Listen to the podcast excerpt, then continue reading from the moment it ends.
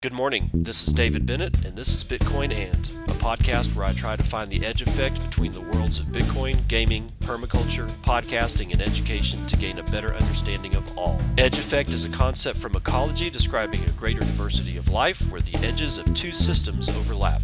While species from either system can be found at the edge, it is important to note there are species in the overlap that exist in neither system, and that is what I seek to uncover. So join me in discovering the variety of things being created as Bitcoin rubs up against other systems.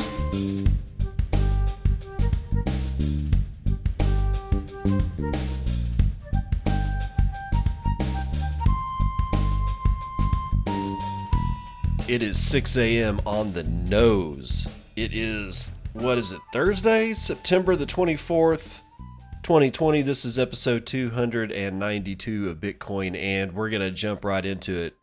Uh, be aware, I destroyed like most of my cookies and whatnot as as normal. I've had well, hadn't done it in a while, and it's good to clean up. But oh boy, it's kind of messed up some uh, stuff that I had set up. So we'll just have to take it as we go here. So Not going to get too fancy with today's show, and it may be a little short. We'll have to see. We're going to start right here with Bitcoin Magazine and Peter Chawaga writing this. When he write this? He wrote this sometime. He wrote this sometime yesterday. Uh, FinCEN files remind us that Bitcoin is still not for money laundering. Yeah, probably not a good idea to use it for money laundering. This week, a released cache of thousands of reports from major banks showed that these institutions ignored their own concerns and willingly moved trillions of dollars around the world on behalf of suspected terrorists, criminals, and corrupt governments. Known as the FinCEN files because the banks reported were filed with the United States Treasury Department's Financial Crimes Enforcement Network, the FinCEN, this cache was brought to light by a group of international journalists there were more than 2,100 suspicious activity reports released this way, which referred to more than $2 trillion of transactions occurring from 1999 to 2017, according to the New York Times. Now, the lenders that filed such reports and then willfully ignored their own concerns include JP Morgan Chase, Bank of America, HSBC, and Deutsche Bank. These groups move funds for the likes of a Taliban tiered or tied company, groups connected to the North Korean regime, and the organizer of a sovereign wealth fund fraud in Malaysia. There's definitely a rabbit hole to be explored about FinCEN and its laborious journey to regulate cryptocurrency activity, but I think the real entry point from this revelation about the world's foremost financial institutions is through the misappropriated reputation that Bitcoin has for money laundering. A great place to start on the connections between BTC and money laundering is with this Bitcoin magazine article from 2013, which in is a link, right? Okay. Bitcoin has long held a reputation for facilitating dubious transactions thanks to its pseudonymity and privacy protections. BTC was the currency of choice for the world's most prolific dark dark net markets, the Silk Road. Silk Road was such a prominent fixture in the Bitcoin economy that Vitalik Buterin covered the project in a two part report for Bitcoin Magazine way back in 2012. But the truth is that while Bitcoin is a pretty solid tool, tool for obscuring financial transactions, as Aaron von Wirdum covered in this exploration of Bitcoin privacy technology from 2018, another link, it's far less capable of protecting privacy than some other cryptocurrencies out there, and as the FinCEN files have underscored, the world's premier financial institutions are regularly laundering money as well. So, even though darknet market activity will probably always remain connected to Bitcoin, as we explained last year, another link, this week's bombshell report is another reminder that Bitcoin's use as a tool for criminals is just another myth that might apply better to the world's legacy systems. Yeah, it's just I mean, this is just a reminder about what's what's happened. Okay? Uh, and what's happened is well, criminal and is anybody going to go to jail? No. Nobody's going to go to jail. All these people are so freaking well connected that they can do whatever they want at this point. So, trusting your governments uh, to do the quote unquote right thing is, yeah, it's just lost in the noise. So let's continue on with $1 billion in Bitcoin options are to expire tomorrow. Here's what it means Robert Stevens, writing for decrypt.co sometime yesterday. Uh, let's see here. Let's start with this one. Almost a billion dollars worth of Bitcoin options contracts, a little under half in existence, are set to expire on Friday, per data from Skew Analytics. And Ethereum isn't far behind. About $450 million worth of ETH options contracts expire on the same day. This could potentially introduce a whole lot of crypto back into the market as traders look to dump or hodl. Here's what to expect. First things first, what are we talking about? An options contract lets people buy Bitcoin in the future at a price agreed for or agreed to beforehand. So, if you entered into an options contract when Bitcoin was worth about $4,000 following the mid March crash to receive your Bitcoin at that very price, come the final Friday of September, that would have been a smart decision, or rather a lucky bet, as Bitcoin has more than doubled in price. This is also the premise of a Bitcoin's futures contract. But where the two differ is that a Bitcoin futures contract creates a contractual obligation to buy that Bitcoin upon the contract's expiry. With options, traders are not contractually obliged to buy up the Bitcoin, but simply have the option to do so. Sounds just too easy. Bitcoin options contracts are big business. On Deribit, the largest platform for options contracts by volume, traders exchange about $57 million worth of options contracts each day. And as of yesterday, there were about $2 billion worth of Bitcoin options contracts yet to expire. That means that about half will expire come Friday. For Ethereum, it's a similar picture. So, what will happen? According to a research report from Coinmetrics for Ethereum, Quote, this event will likely add additional volatility to price action throughout the week as traders look to hedge exposure on these positions, work out of them, or possibly take action on the spot market in anticipation. For Bitcoin, much the same. Charles Bovaird, a researcher at crypto firm crypto research firm Quantum Economics told Decrypt, quote, as these contracts approach their expiration date, volatility could spike as investors opt to buy, sell, or let their contracts expire. Dan Gunsberg, CEO and co founder of crypto trading platform HXRO, said that a good chunk of the options contracts are between $11,000 and $12,000, which is far above Bitcoin's current price of 10,310. Gunsberg told Decrypt the market is effectively giving you 20 to 1 odds right now that the price will trade at or above 11,000 by the 25th of September. Hitting 11,000 would be no great explosion. Bitcoin's price was just above $11,000 last Saturday, but any higher than usual could set off more fireworks. This is crypto, so you never really know. Bovaird added if a large number of contract holders use this ability to purchase Bitcoin before the contracts expire, that would place upward pressure on the cryptocurrency's price. Likewise, if contract holders use their options to sell, it would place downward pressure on Bitcoin prices, he said. Quote, however, it could also have very little impact at all if the option contracts expire without being exercised, or rather used. Then they won't place upward or downward price pressure on Bitcoin. All right, so learn a little bit more about the in, inner workings of some of these instruments. This one, in fact, being options. And, you know, I'm not a trader, so I don't really. It, it's it's actually helpful when I read these kinds of uh, news stories because I wasn't exactly sure what exactly what options meant. You know exactly what do futures mean? Exactly what are some of these other in- instruments? You know, it's just like even though I don't trade, this has actually been a really good doing this kind of thing has been a really good trading education for me. So, or at least at least as far as the uh, the lingo that's being used.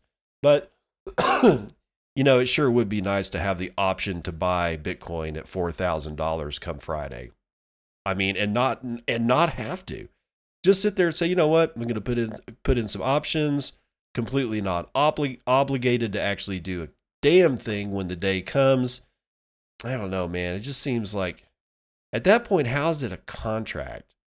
So I hear people use the term options contract. Maybe they're just using that terminology wrong because that does not sound like a contract.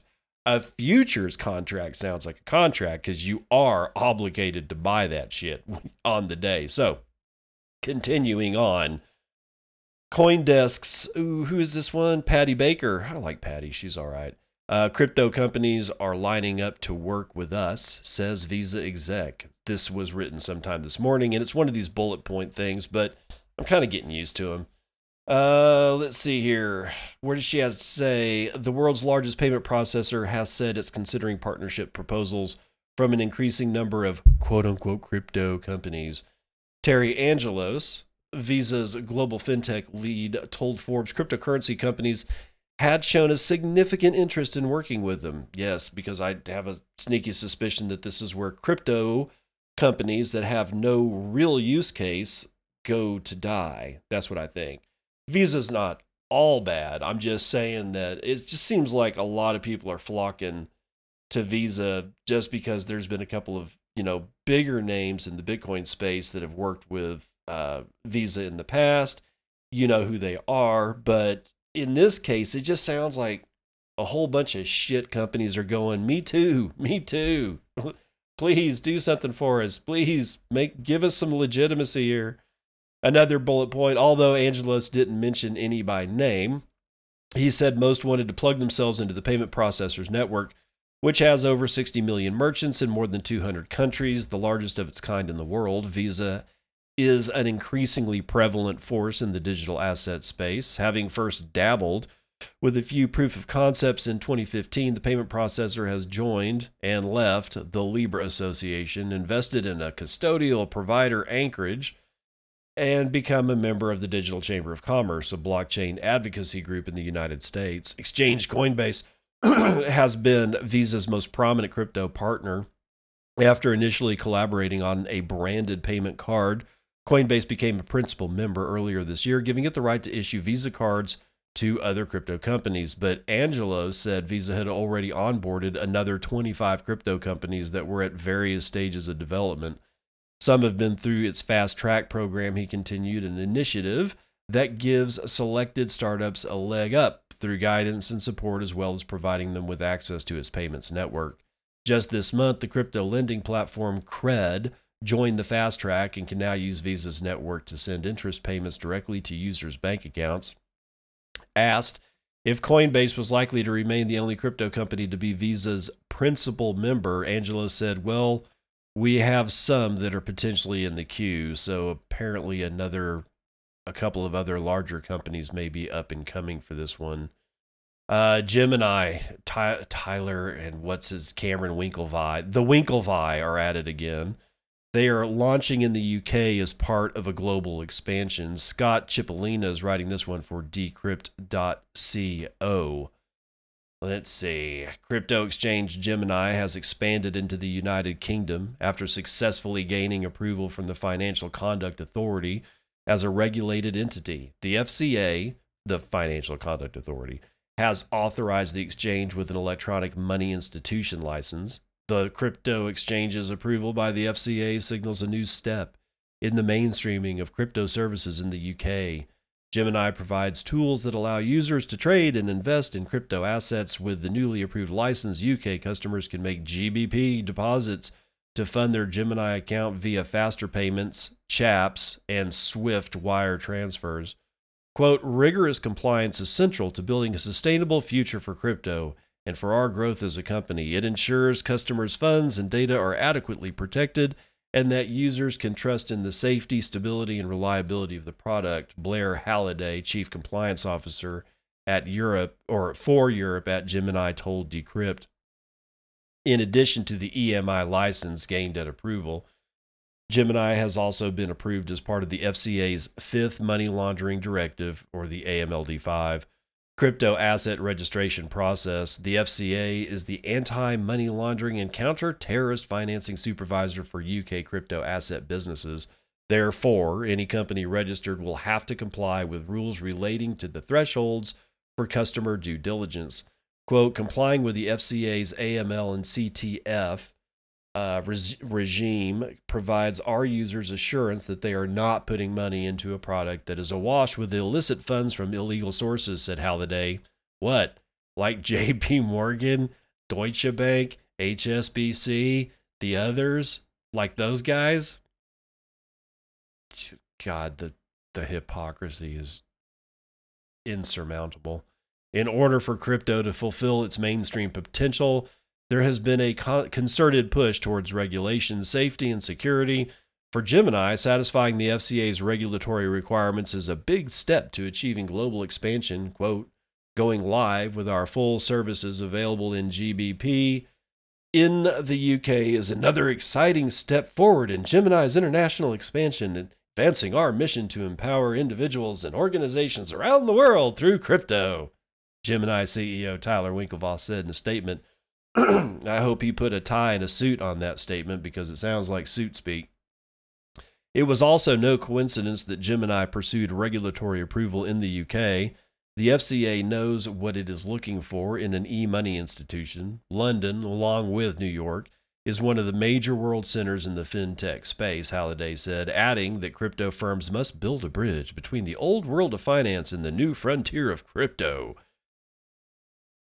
Uh, I'm sorry, but every time I read where I mean it's it's like this structure, business speak or mission statements or whatever it's like it has this entire this this structure to it that cannot be denied. The minute you read more than four words in a row of a mission statement from some freaking corporation, it's like, oh my god. Uh, okay, so to end, it's clear that massive scandals hitting regulators worldwide have not quenched crypto's thirst for regulation. I have a thirst for being regulated. Oh God. Uh. Speaking of regulation, this one in Russia, uh, this is actually by Tim Alper for cryptonews.com. Declare your Bitcoin or we'll take 30% of it, says draft Russian law. Russia's seemingly never ending quest to find consensus on crypto specific legislation has taken a new turn, with the country's finance minister proposing a set of measures that could see failure to report crypto holdings made illegal and punishable with potentially massive fines. And well, you're going to have to wait till the doctors get finished sewing me up after that horrendous boating accident. Commissant or Commerçant reported that under new draft legislation put forward by the ministry, undeclared crypto ownership could be punishable with fines the Ministry of Finance will meet with stakeholders and policymakers this week to discuss new versions of bills to be adopted in connection with Russia's first ever crypto law, which comes into force on January 1st, 2021. As reported, the first crypto law amounts to little more than a glossary of terms of all things crypto and blockchain related, but the latest draft proposals, which a Commerçant said it had seen copies of appear to suggest imposing what sounds like draconian measures for crypto holders who fail to let the state know what they are doing in the world of crypto. The media outlet stated that the proposals would require all individuals who have received over $1,300 United States dollars in a calendar year to inform the tax authorities Crypto owners would be required to submit an annual report on their transaction history and the balances of their crypto assets. Failure to do so would result in a minimum fine of about $650 or up to 30% of an individual's total crypto asset holdings. The same media outlet quoted a tax lawyer at legal firm Bryan Cave Leighton Paisner, which is in Russia, as stating that if the amendments are adopted, the first report would have to be submitted by April 30th, 2021 for the current financial year of 2020. Wow, their shit is remarkably close to our tax reporting date of April 15th. Huh, that's interesting. All right, well, there you go. So, what does this mean? Well, it means the legacy system is starting to realize that it's dying and if uh, and it's gonna it's gonna take a long time for it to die. It's gonna be ugly. Where people are gonna get in trouble. I hope I'm not one of them, but it's very it, it's possible. I don't know. I mean, it depends on what the United States does. But in the end, this is Bitcoin really does kind of, you know, herald the possible death of the nation state it's not that it does it's that it could it depends on on our interpretation of it because bitcoin by by and large doesn't do anything but churn out a block of transactions every 10 minutes that's that's all it does where it touches us as people as society and whatnot is is is completely on our side of the relationship. Bitcoin doesn't really have a relationship with us. We have a relationship with Bitcoin. Bitcoin just is. It doesn't know anything. It's too stupid, right? Which is exactly what I want my money to be. I want my money to be stupid. I want it to have the ability to do things like quote unquote smart contracts. I just think that that's a really terrible term. I think smart contracts is a really bad term, in fact. There's nothing smart about it. Automated contract actually makes a hell of a lot more sense, but I'm not going to push it because it's not really worth it. I'm just saying that I like my money stupid. I do like to have it automated, but I don't want it to be thinking for me. I don't want it to try to enter into a relationship with me. I I make the choice of entering into a relationship with Bitcoin because of that connection point. And the connection point that so many other tens and hundreds of thousands of people have with Bitcoin, that that relationship that we've chosen to have puts us in a situation where we can better understand each other. And what I'm starting to understand from each other is that we're kind of done with the nation state. I want out. I I I do. I'm not a like I've said it before. I'm not a fan of the United States federal government. I am a fan of the United States. But in reality, what I really am is I'm I'm a fan of Texas that is part of the United States that even if we were to secede as a state, and I don't know if that, I mean, it's possible that we can. It, it there's interpretations as to the Texas Constitution as to whether or not we're allowed. But since the language of secession is even in the Constitution of Texas as it was written after we got into the Union, then there's the potential that we can secede from the Union all I give a shit about is coming away with the Bill of Rights of the United States Constitution. If if Texas were to secede and we did not take the Bill of Rights with us and adopt it as our own, I would not be a fan of being in Texas. I want my second amendment. I want my actually I just want all those amendments at least. I also would rather not have slavery. So 13th needs to come in but after a while there's some like you know when you get into the uh, especially the uh, amendments that uh, gave us the federal reserve and income tax i could do without that. We don't really need a central bank in a na- in a non-nation state. I just i'm just saying man i've had my fill. This seems to be getting worse and worse and worse. Uh country you know countries the governments of those countries seem to be getting more and more antsy. They seem to be looking more and more like a critter that's backed into a corner and if you if you know the old saying there is nothing more dangerous than a small animal backed into a corner much less a very large animal that's backed into a corner all right so any of these governments are very very dangerous critters just to begin with much less putting their ass on the edge so just be aware Russia ain't the only people that are going to come be coming and doing this. So, you know, a long time ago, I used to wonder. I used to have a question as to whether or not we should be generating a shit ton of legacy wallet addresses now while we have the ability to do so. I'm not saying that we're not going to have the ability to do so in the future. I'm just saying I wonder if it wouldn't be a good idea to get a hold of a hardware wallet and generate like I don't know a hundred private keys so that you and you know what a hundred generations of your, your offspring would have legacy the ability to transact with legacy uh, Bitcoin addresses. That just that's all I'm saying about that. Let's run the numbers.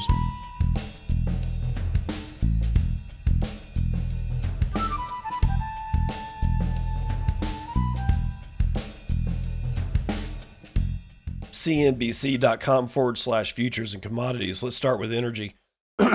Oil is essentially unchanged, uh, whether you're talking about Brent North Sea or West Texas Intermediate. They're both down like, you know, like 0.08 and 0.05 respectively. Natural gas, however, is on a freaking tear. It's doing its thing again six percent to the upside on futures. So it's we're. Yesterday was something like I don't know what I saw. I think it was like one dollar and eighty seven cents for a thousand cubic feet. Now it's at two dollars and a quarter for a thousand cubic feet. So go figure. Gold continuing to go down. Uh, it's at 1861 right now for an ounce. It's down actually 0.348. Uh, silver is down 3% to 22.3. Getting into the actual indices, we're looking at meh. A whole bunch of meh. Dow futures is basically sideways. S&P futures sideways. Nasdaq futures are down a third of a point and the S&P mini is up almost a half of a point. So, yeah, meh. Real money BTC is at $10,334.55. If you were if you survived yesterday's for whatever reason flash crash, uh, if you're not used to it by now, you will either be shaken out or you will get used to it. I'm actually kind of used to it. You know, I if it were to drop right now to like a hundred dollars, would I be sad? yes, I'd be sad but it's not like I haven't seen some really weird shit. Yesterday, I don't know what was going on. Maybe it has something to do with these options con- option contracts expiring Friday. I don't know. I don't know what the hell happened. But it's not like it's not like something actually escaped the carnage. I mean, everything was on fire yesterday. Every asset, every crypto. I mean, it's just it was an ugly, ugly day. But if you survived it, good for you. 2.5 million BTC have been sent around the horn. That took us about 364,000 transactions to do, and that's about 15,179. Well, about it's actually 15,179 transactions on average per hour, with about 107,000 BTC being sent every hour. The average transaction value was 7 BTC, and the median transaction value is the same at 0.05 BTC, about 520 bucks. Block time is coming down a little bit, uh, or actually, block time is now low. It's 9 minutes and 17 seconds. Uh, we've had six or 0.62 BTC taken in fees on a per block basis, and almost 100 BTC being taken in fees overall in the last 24 hours. We are up 3.9% on hash rate. We're up to 129.9 exahashes per second. We were not that far off from the same hash rate as yesterday, so I'm concerned with what actually changed. I'm not seeing a difficulty change, but I may be wrong on that one. I don't keep as close a track as to when difficulties change as I probably should. Ethereum is at 337, Bcash at 214, Litecoin at 44. BSV at 153 and Dogecoin at 0.0026. 48,000 sorry, 48,000 transactions for Dogecoin puts it on top of Ethereum Classic. Uh, and Bcash at 18,500 transactions in the last 24 hours. But again, Litecoin, for whatever reason, is going crazy. 162, 163,000 transactions were made on Litecoin in the last 24 hours this has like been going on since the middle of last week. I don't I don't know what the hell. And nobody's telling me what they know about Litecoin, so I guess it's going to remain a mystery. Price that Clark Moody Bitcoin has on Bitcoin is 10,400. We have again now this is where my this is where uh, deleting all my cookies came in i had a custom dashboard set up and it's it's all gone so i'm gonna have to go find all my stuff again let's start with mining. Uh, wait, or rather, uh, where's my stuff? See, this is what sucks about clearing your cache, but it has to be done every once in a while. Uh, mempool, there we go. Okay, uh, Clark Moody, the mempool that he's reading, looks to be about 12,000 transactions are chilling out. It's going to take 25 blocks to clear. Lightning Network is at 1,108 BTC. That's about $11.5 million in total capacity. That's over 7,514 nodes, representing 37,207 channels. We have 547 BTC in the Tor side of the Lightning Network, and that, but we've actually gone, we've actually plummeted quite a bit on the Tor side. We're only at 49.4% of the Lightning Network being handled by Tor nodes and that is over 2,428 Tor nodes. That's going to do it for Vitals.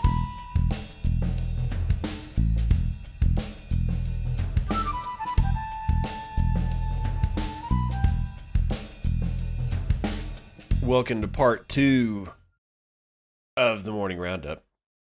We've got this one out of Sendali ha- Handagama. I think I've actually got that one right. Uh, from Coindesk, and she's writing about this on the 24th, which would be today, but I don't know at what time. Doesn't really matter because Iran is ripe for Bitcoin adoption, even as government clamps down on mining.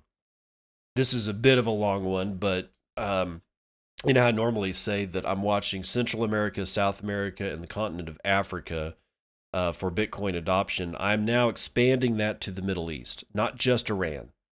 I'm, but like all of the Middle East, probably not Saudi Arabia. They're pretty functional as far as their money is concerned right now, but that could change. They're not exactly a, a nice government over there, so you never know. But I'm I'm expanding this shit to Egypt, Palestine uh, Syria. Let's see what else is over there. Iran, Iraq. You know, you know, you name it, man. All of that shit. Iran based, or rather, if people that age are thinking about storing their wealth in anything rather than the national real, it's because they are just losing confidence in it. And more and more people are looking for alternatives, Amini told Coindesk. Bitcoin is increasingly relevant in Iran as the country suffers from an economic downturn fueled by U.S. sanctions and the COVID 19 pandemic. Bitcoin's independence from government control makes it an, an, attractive option for individuals hoping to hold on to the value of their earnings as the real suffers from inflation. Amini openly advocates for Bitcoin and joked that she wouldn't mind stopping people in the streets to tell them about the cryptocurrency Speaking to Coindesk, fellow Iranian and Bitcoin maximalist Ziya Sadr went so far as to say that holding wealth in reals can mean losing money every single day. Iran's famously repressive government has not snuffed out cryptocurrency. It has recognized Bitcoin mining as a legitimate industry that could bring wealth into the country, though it risks suffocating it with way too much regulation. The country's central bank has also endorsed the creation of a national digital currency. After the United States withdrew from the nuclear deal with Iran in May of 2018 and reinstated economic sanctions, Iran's economy fell into an ongoing recession. Its national currency, the rial, lost over half of its value against the dollar. In June 2020, with the pandemic putting pressure on economies across the globe, one dollar was worth more than 66,000 reals. By August, Iran's year on year inflation rate rose over 25%, despite President Hassan Rouhani's government trying to curb it, which included replacing its local currency with the Toman, each worth 10,000 reals. So they deval all they did is devalue the currency. Just stupid. Although Bitcoin may help Iranians circumvent U.S. sanctions in certain cases, it is now showing promise as a hedge against their own inflation. Some Iranian students abroad are using Bitcoin to pay their tuition and a convenience store in Sanandaj, the capital of Iran's Kurdish province, is now accepting the digital currency as payment. According to data provided by Iranian Bitcoin exchange Exir or EXIR, the platform saw a 200% increase in users over the past three years. The platform, which launched in February of 2017, now serves over 63,000 users. A new Chainalysis report on the geography of crypto revealed Iran as the second highest ranking country in the region for crypto adoption, placing 52nd on the global adoption crypto or global crypto adoption index, the GCAI, whatever the hell. Quote, I know people from my family who were killed for holding gold, so I know what Bitcoin offers to us. Jeez, man, that is freaking, that's some solid, scary shit right there. While Iranians are quietly exploring new use cases for what Amini calls magic money, the government has been hyper focused on regulating the local Bitcoin mining industry, whose growth is partly due to cheap subsidized electricity. Bitcoin mining was legalized last year, and Iran still appears to be a mining hub, with the government approving over 1,000 mining permits since then. But government scrutiny and compliance requirements are making it difficult for miners to operate. Ishan Gizad, I'm not pronouncing that correctly, sorry, launched Tehran-based cryptocurrency or crypto exchange Exir in 2017, the same year Bitcoin had its historic bull run. Back then, Iranians could register on international exchanges like Bittrex and Polin, uh, Poloniex Gazard told Coindesk, but in 2018, the United States government exposed the identities of Iranians involved in a crypto hack.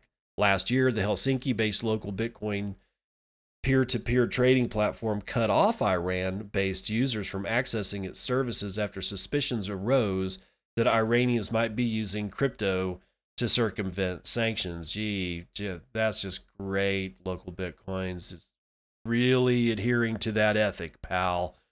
In such an atmosphere, Iranian users started looking for a local platform to invest and trade their crypto assets without missing out on Bitcoin price jumps, Gazard said.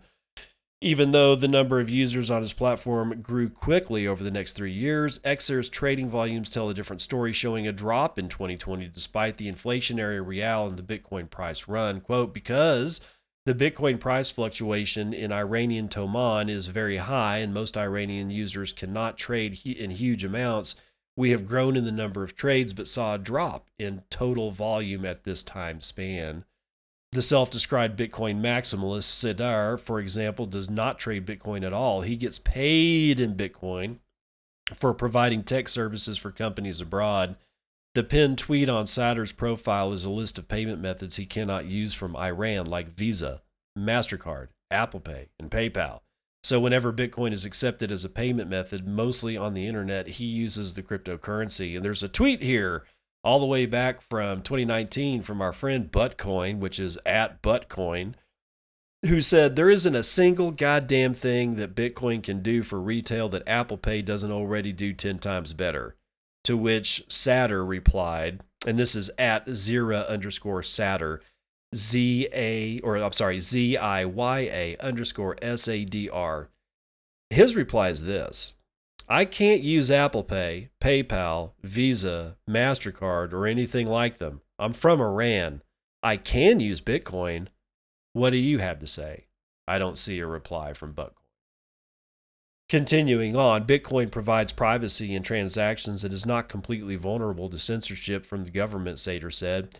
He primarily uses Bitcoin to purchase virtual private network services so that he can bypass internet censorship to access apps like Telegram, which are banned in Iran. He also buys digital merchandise, including game accounts and gift cards. In 2017, before the United States sanctions, Iran set the poverty line at around, at around 480 bucks a month. At the time, 33% of the population fell below that line. That's 24 million people if you're keeping count. Even for Sater, who earns a decent, decent living, purchasing a smartphone costing upwards of $200 is a difficult task. If you get paid $500 a month in Iran, you're on the wealthy side, he said. He prefers to store his earnings in Bitcoin because he has the option of storing it electronically, in addition to the cap imposed on dollar and euro deposits that can be held in regulated banks in an effort to support the real.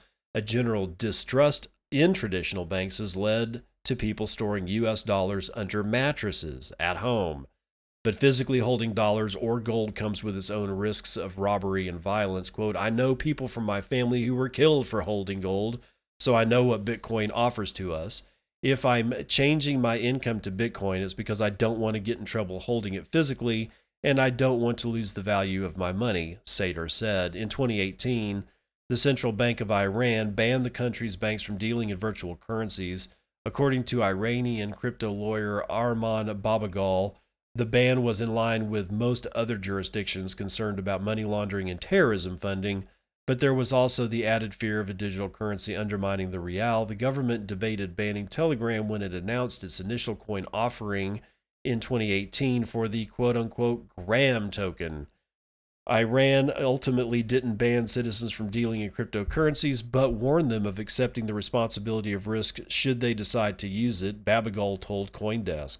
He said that as one of the few attorneys in the country familiar with crypto related laws, he is now inundated with crypto scam cases. He also handles mining cases and one took him from Tehran to the Pakistan border to help a client that was accused of stealing electricity from the grid to power Bitcoin mining. Oh my. Yikes, dude. Yikes. Right now, crypto exchanges don't need a license to operate in Iran, Babagal said. Jizazard confirmed this, but doesn't feel that will be the case for long. This year, amid fears that the pandemic will encourage capital outflow, the Iranian government is looking to tighten rules around cryptocurrencies under currency smuggling and foreign exchange laws to protect the rial against further devaluation. Even before sanctions came into place, the government began looking into the creation of its own national cryptocurrency. This state backed currency would not be decentralized like Bitcoin and could potentially even lead to the prohibition of unapproved digital currencies. Last year, four of Iran's leading banks partnered with blockchain startup Kuknos to kickstart Project Peyman, Iran's own gold backed digital currency, but Sohel Nickzad, who worked on the Kuknos project, told Coindesk that the Peyman initiative has slowed down pending government approval, of course, after passing the regulatory sandbox. Borna, a second cryptocurrency project directly funded by the Central Bank of Iran, is developing the infrastructure to support a digital currency. Meanwhile, Bitcoin mining continues, but with restrictions. In 2016, Omid Alavi watched his brothers mining Bitcoin from their home in Iran and saw a business opportunity. A year later, the brothers had already branded their company Vera Miner and were opening industrial mining farms equipped with thousands of imported ASICs Antminer V9Ss. At the time, mining was not regulated and subsidized electricity costs were as low as $0.006 per kilowatt hour. This piqued the interest of Iranian miners despite the fact that the country didn't produce its own mining rigs. Equipment was mostly smuggled into the country from China, Alavi told Coindesk. By the time, or rather, by the summer of 2019, he was overseeing up to eight farms. Quote, back then it was a miner's paradise, Alavi said. The government grew increasingly aware of the large spikes in electricity consumed or consumption by mining farms like Alavi's Last year, Deputy Minister of Electricity and Energy Homayoun Haeri proposed miners should not be allowed to tap into the heavily subsidized electric- electricity meant for citizens at no additional cost or tax. Days later, authorities shut down two mining outfits following a power spike and seized over 1,000 machines from two abandoned farms. Yet, in July 2020, less than a month following the incident, Iran declared Bitcoin mining legal and the industry came under the jurisdiction of Iran's Ministry of Justice and Mines. Hariri announced the government will vote on modified electricity rates for miners. Well, as long as they're going to charge less than 4 cents a kilowatt hour in United States dollars terms, that would probably be really good for them. I'm just saying. Anyway, uh, is there anything else in this? Nah, we're gonna we're gonna end it right there because uh, that is a long one and it just goes into you know there's like a couple of paragraphs that talk about some other things like price and whatnot. So we're not gonna do that one. Um, this one, however, Google, Venmo, Adobe executives join Coinbase leadership team. Ah, staffing up the Gestapo. Jeff Benson, writing this one for Decrypt.co sometime yesterday, says Crypto or crypto Coinbase has created a platforms team to bridge the product and engineering sides of the company, and it's hiring some Silicon Valley veterans to fill leadership roles. The San Francisco based cryptocurrency exchange today introduced Shil- Shilpa Dhar, Ravi Byakod, and Frank Yoo to their leadership team. They joined from Venmo, Adobe, and Google, respectively. Dhar will serve as Coinbase's new vice president of product. Prior to coming to Coinbase, Dhar was product head at Venmo, the digital payments company. Before that, she helped usher in and expand mobile commerce at PayPal. Ravi Byakod comes aboard as the new VP of engineering. Previously, as head of commerce engineering at Adobe, he oversaw elements of the software company's commerce platform to make sure it integrated with other Adobe products. Outside of the platform's team, Coinbase also brought on Frank Yoo as VP of Design and Research. Yoo comes straight from Google, where he led the search data company's efforts to enhance user experience for G Suite apps such as Chat, Calendar, and Google Voice. According to their LinkedIn profiles, Yoo and Dhar started working at Coinbase in June, though the hirings were only announced today. So, yeah, having people out of Google, Venmo, and Adobe is so completely in line with all the rest of the crap that Brian Armstrong has pulled. I would not expect any kind of turnaround in attitude out of Coinbase soon. In fact, I expect it to get much, much, much worse. Okay, we have so we have a write up about Few, the whole DeFi thing that I was talking about yesterday. Let's see what this breakdown has in has in store for us from Samuel Haig out of Cointelegraph sometime very early this morning. Few DeFi influencers understood what a bad idea few meme token was. Few understand this. Notable figures in the decentralized finance community found themselves in hot water after joining a group to cook up a meme eh, meme inspired token with the apparent intention of dumping on unsuspecting investors. Group members claimed the whole thing was just a joke that's been taken the wrong way. Mm-hmm. Leaked chat logs indicate that the Few token experiment was conceived by Idea Markets co founder Sam Ratnakar, who started the Telegram group for the project on September the 22nd. ETH Hub's Anthony Sassano, Rocket NFT's Alex Masmej, and Twitter user DeFi Dude were were among those invited to the channel. mm-hmm. That's that Anthony Sassano I was talking about yesterday. Ratnakar took to Twitter to announce the project, describing it as an experiment to create value for the ecosystem. Few's first 50 holders were each to be airdropped 600 or 769.23 tokens that would be vested for one year. The project was intended to follow in the footsteps of Meme, an anarchic token inspired by criticism of the DeFi space that airdropped its supply to Telegram users and then gained 900% in one month, though it has pulled back more recently. Sassano confessed to having been one of Meme's original airdrop recipients revealing that he sold the tokens prior to project gathering momentum, missing out on more than $600,000 in profits, bro, as the token's September 22 high. However, Few Token failed to replicate Meme's success, with hundreds of hopeful investors crashing in the Telegram group and an imposter token being launched on Uniswap within hours of the announcement. Screenshots of the group's chat logs quickly began to leak, including a post from Sassano stating, quote, we need people to dump on. End quote. And apparent confessions from Masmej and DeFi Dude that the project's sole motivation was to engineer a pump that would line the pockets of those who missed out on the profiting from meme. Responding to the backlash, group members claimed the whole thing was just an inside joke. Many members have burned their few tokens, including Sassano, who made a long mea culpa stating, quote, since the screenshot is going to circulate like crazy, I want to get one thing straight. It was me making a joke when this group was just a few people. I just sent my few tokens to the burn address to prove that I'm not going to dump on anyone. End quote. The few controversy comes after a recent surge in unaudited and forked DeFi protocols that have included both dramatic successes and failures. The high risk to reward ratio in the DeFi spe- sector inspired crypto custody provider Trustology to offer a smart contract safeguard or DeFi firewall intended to protect institutional clients against poorly vetted protocols. So that's it for that one. However, what about that DeFi firewall? We're going to find out from Alexander Behrens out of decrypt.co right frickin' now. On September the 23rd, he writes DeFi Firewall aims to make markets safe for institutional traders. ah. Good luck.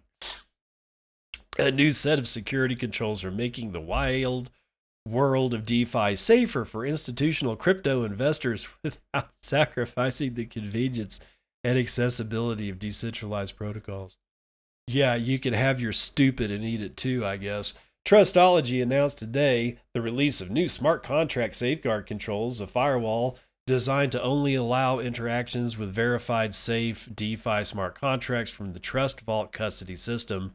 Trustology is a dig- digital asset custody provider helping institutions and other big money entities hold their crypto in highly secure hardware modules with added features like optional insurance coverage and account recovery capabilities. Sounds like the FDIC to me. The new controls show that innovative DeFi projects and their touted sky high annual returns are attracting the attention of institutional investors who recognize they need additional protections from risks that many DeFi users admittedly still only barely understand. DeFi designates an emerging group of blockchain based protocols that give users access to financial products commonly available from traditional banks and financial institutions, including dollar denominated net loans and interest earning depository accounts. In the last four months, these products have attracted several billion dollars worth of newfound interest.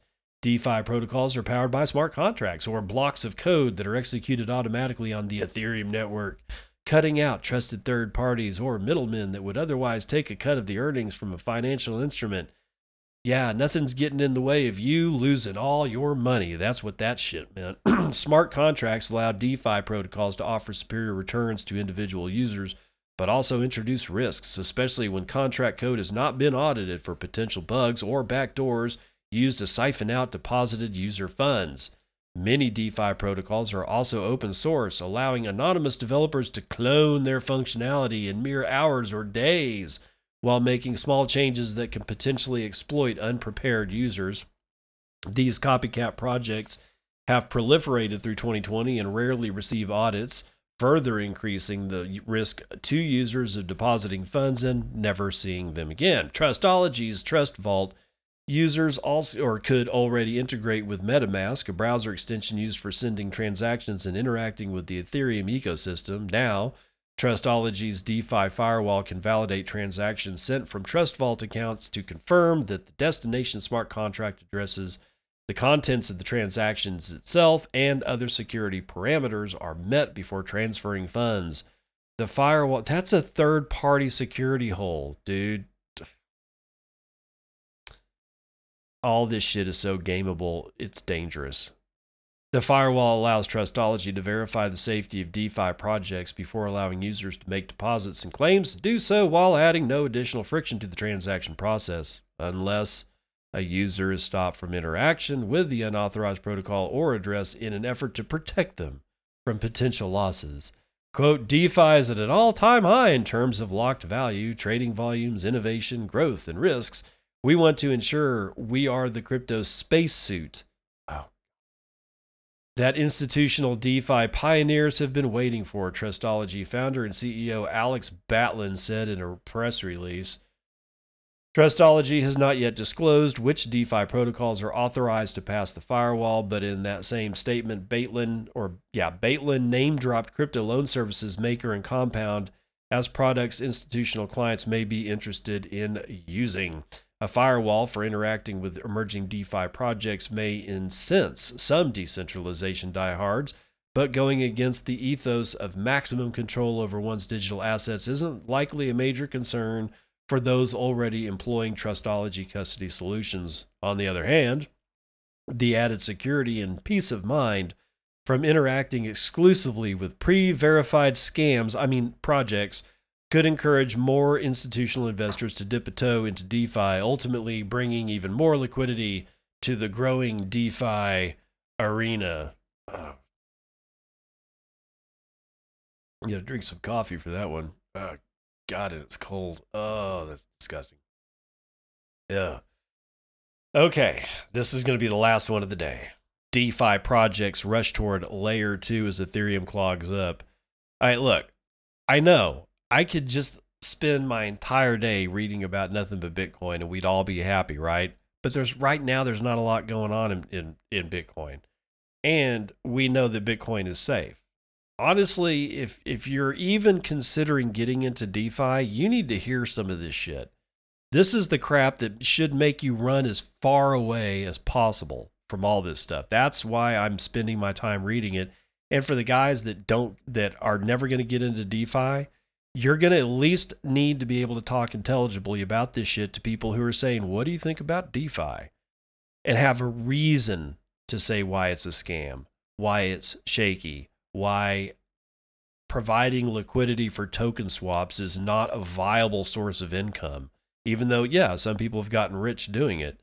But all you're doing is feeding on the fears and the stupidity of masses. And if you want to be that unethical bastard that goes to hell after you die, be my guest, but it ain't going to be me because why? Because I read this shit. That's why I know exactly why this crap is weird.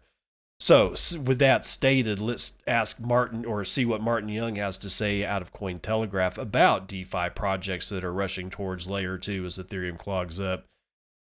Decentralized finance protocols are racing to implement layer 2 scaling solutions as Ethereum gas fees skyrocket and the network struggles under the demand. Pausing right there just to make this statement. Bitcoin maximalists have stated for years that blockchains do not scale on layer one. We were pointed at, we were laughed at, we were called names, and we were right. Continuing on, popular DeFi platform, platforms including Uniswap, Aave, and Synthetix are getting closer to rolling out scaling solutions. You mean scamming solutions? Synthetix on on-chain synthetic asset protocol that tracks the value of real-world assets is upgrading September the 24th to a primitive version of L2 scaling, according to a blog post from founder Kane Warwick from Fomalhaut. Upgrade is the first phase of L2 migration to optimistic Ethereum. Oh, it's almost impossible to read. Uh, it's an incentivized test net aimed at alleviating gas costs for small SNX stakers who have faced fees in the hundreds of dollars to collect weekly rewards.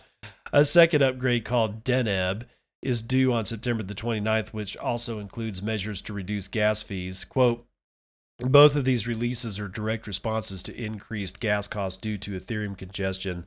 Some of the changes are stop gaps while we transition to optimistic Ethereum, but included in these two releases is the first step towards L2 Synthetix. Man, the hybrid approach to L2 will likely take Synthetix through to the end of the year. He concluded optimistic rollups is a layer 2 solution that scales Ethereum smart contracts and dApps up to 2,000 transactions per second. The world's leading DeFi DEX Uniswap is also working on a major upgrade with Uniswap version 3. When asked earlier this year, Uniswap founder Hayden Adams said that V3 would fix everything, implying that L2 may be a big part of that upgrade. It's going to fix everything. Oh my God. There is already a basic demo of the L2 version on the token swap uh, protocol running at unipig.exchange. Unipig was launched in October of 2019 in collaboration with Optimistic Rollups. London based lending protocol Aave, which is the second most popular DeFi protocol in terms of total value locked, is preparing the launch of version 2 of the platform, which will streamline operations in order to reduce transaction fees. In a blog post last month, Aave stated that its tokens, which are minted to represent crypto collateral assets on the platform, whatever the F that means, will integrate EIP 2612 for gasless approvals. The Ethereum improvement proposal enables transactions involving ERC20 operations to be paid using tokens themselves rather than gas accruing ETH. Quote, the short term objective is to push on the to- a token adoption, and that's actually a word, a token adoption. And Aave is actively researching on bringing them to L2. The post did not give further details on which L2 solutions it would be adopting or a time frame for the launch of Aave version 2. So none of this shit works. That's all that says to me. None of this shit works. They've gotten people in trouble. They are eventually going to get in trouble themselves as fraudsters and hucksters and shysters. Um, yeah, dude, stay as far away from this as possible. Even if they get all of their crap ironed out, what does all this really mean? It means that, like, for instance, if if you had warned against this, like like I have on Twitter, and somebody comes back and says what I have been told that maybe I'm just jealous that I didn't get rich. Maybe I'm completely secure in the afterlife knowing that I haven't admittedly fucked anybody. That's exactly how I feel. Engaging in this behavior is taking money from stupid people. People that probably don't have a lot of money anyway. Because why? well, they weren't all that bright to begin with, which means they've fallen for this kind of crap before. If you're going to engage in this because you don't want to be called names for being quote unquote jealous that other people got rich and you didn't, then you're playing with your immortal soul. Even if you don't believe in God, there is an energy that is packed within you that will move on after you die. What happens to that energy in the afterlife or whatever it is that you think comes after, unless you're a hardcore Jew, in which case it just ends. Good Jews are good Jews because that's what God wants them to do. There is no afterlife. As far as I know, that's what the Jews actually believe. There's nothing after this. Your energy snuffs out like a candle. And the only reason that you do the things that you do on this planet that are good and wholesome is because that's what God wants you to do. Okay. So the punishment may very well just be earth based. But for me, who is not a Jew, I believe in an afterlife. And I'm not going to play with the energy of my immortal soul so that I cannot be laughed at for not getting rich because I didn't want to take money from stupid fucking people. Okay, so that's going to do it for the morning roundup.